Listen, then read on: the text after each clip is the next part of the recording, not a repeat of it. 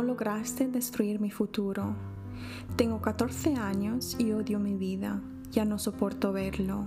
No soporto más dormir con miedo. Miedo por lo que me pueda pasar a mí, a mi hermanita y hermano o a mi pobre madre.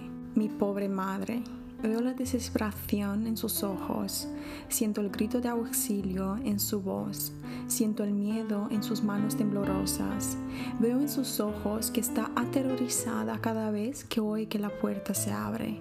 Creo que mi madre, después de tantos años, tomó una decisión, pero tiene demasiado miedo para hacer algo.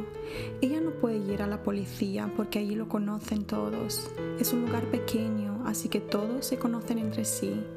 No puede hablar con su familia porque no lo entenderán. Dirán, es el padre de tus hijos. ¿Cómo vas a dejar a tus hijos sin su padre? Ella está luchando todos los días para sobrevivir mental y físicamente y me muero por dentro verla así y no poder hacer nada. Me siento tan impotente. Escucho a mi mamá llorar todas las noches después de que nosotros nos vamos a la cama y ella piensa que ya estamos dormidos y la casa está en silencio porque él volvió a salir a tomar algo en el bar. Se sienta junto a su cama, se arrodilla y comienza a rezar. Una vez que hace eso, sus lágrimas brotan instantáneamente. Me acerco a ella, le doy un abrazo y le digo que, sea lo que sea que decida, yo estaré a su lado. Ella comienza a llorar más fuerte. Creo que esta es su única forma de dejar salir toda, toda la frustración y su impotencia de no poder hacer algo para cambiar esa situación. Ella no puede hablar con nadie al respecto, no la apoyarán y él si se entera de que ella está pensando en dejarlo, la situación empeorará mucho. Creo que es capaz de todo. Voy a la escuela todos los días con miedo, con miedo de que la policía llame al director informándome que algo malo pasó en casa, que mi madre o mis hermanos están en el hospital, con miedo que mis compañeros de la escuela noten los moratones en mi cuerpo. Debo tener cuidado cuando tenemos deporte y necesito ir a cambiarme junto con ellos. ¿Y si lo va a ver? Ayer vino otra vez borracho a casa y volvió a pelear con mi madre a pegarnos a todos y a romper todo en la casa. A veces solo desearía poder ser un niño normal, tener una vida normal y hacer las cosas que hacen los niños de mi edad, como ir al cine, ir a jugar al fútbol, reunirme con amigos y no tener miedo de que cuando llegue a casa él comience a golpearme. Y no puedo hacerlo eso a mi madre porque no tiene dinero y estamos luchando por tener las cosas básicas como comida y si me atreviera a pedirle dinero a él, me mataría, me golpearía. Un día volví a casa de la escuela y encontré a mi madre muy nerviosa y haciendo las maletas. Ella nos dijo a mis hermanos y a mí que empezáramos a empacar inmediatamente las cosas básicas porque nos iremos de allí y que no necesitamos olvidar nada porque si todo va bien, nunca más volveremos a ese lugar. No me puse triste que tuviéramos que irnos, odiaba ese lugar, solo tenía malos recuerdos allí y finalmente saldríamos de esa pesadilla en la que todos vivíamos y nos fuimos. Todavía recuerdo ese día como el día en que todos tuvimos la oportunidad de comenzar una nueva vida. Tuvimos que dejar la ciudad, eso es cierto, y dejar atrás todos los lugares y personas que conocíamos, pero fue la mejor decisión que pudo tomar mi madre.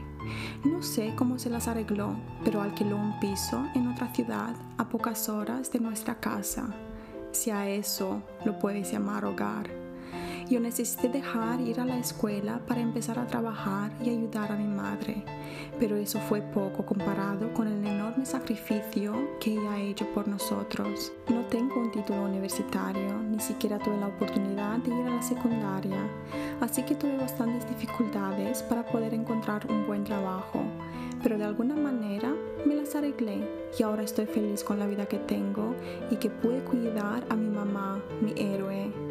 Más de 10 años pasaron y vuelvo a las raíces. Ahora ya no hay peligro. Soy un hombre mayor y puedo defenderme solo. Puedo continuar mi vida de una manera opuesta a la de mi padre Tengo dos hermosos hijos que los amo y los aprecio más que a mi propia vida y respeto a las mujeres más de lo que mi padre las respetó durante toda su vida. Te perdono, hoy estoy agradecido. Padre, me mostraste de una manera muy dura como nunca debería vivir mi vida, como nunca debería tratar a los demás. Esto es gracias a ti. Estoy aquí ahora mismo escribiendo la historia de otra persona, un amigo de una amiga. Me impresionó tanto su fuerza que decidí compartirla aquí con vosotros. Una persona, habiendo vivido en un ambiente tan tóxico, ha podido encontrar la fuerza para decidir que no quiere vivir así, no quiere ser como su padre y renunció a su futuro a una edad tan temprana para poder mantenerse a sí mismo, su madre y sus hermanos. No nacemos siendo una mala persona. Eres como una página en blanco que se escribe con el tiempo, las experiencias y la gente te enseña a ser como eres. Y si no manejas adecuadamente tus propios asuntos y problemas, puedes llegar a ser una persona así, tóxica e infeliz con todo lo que te rodea y empiezas a lastimar a los que están a tu lado. Todos estamos bendecidos con la vida que tenemos, algunos más y otros menos, pero después de un tiempo, cuando ya somos mayores, depende solamente de nosotros cómo decidimos ser y qué queremos ofrecer a la gente. Tú mismo te defines como la persona que eres o quieres ser.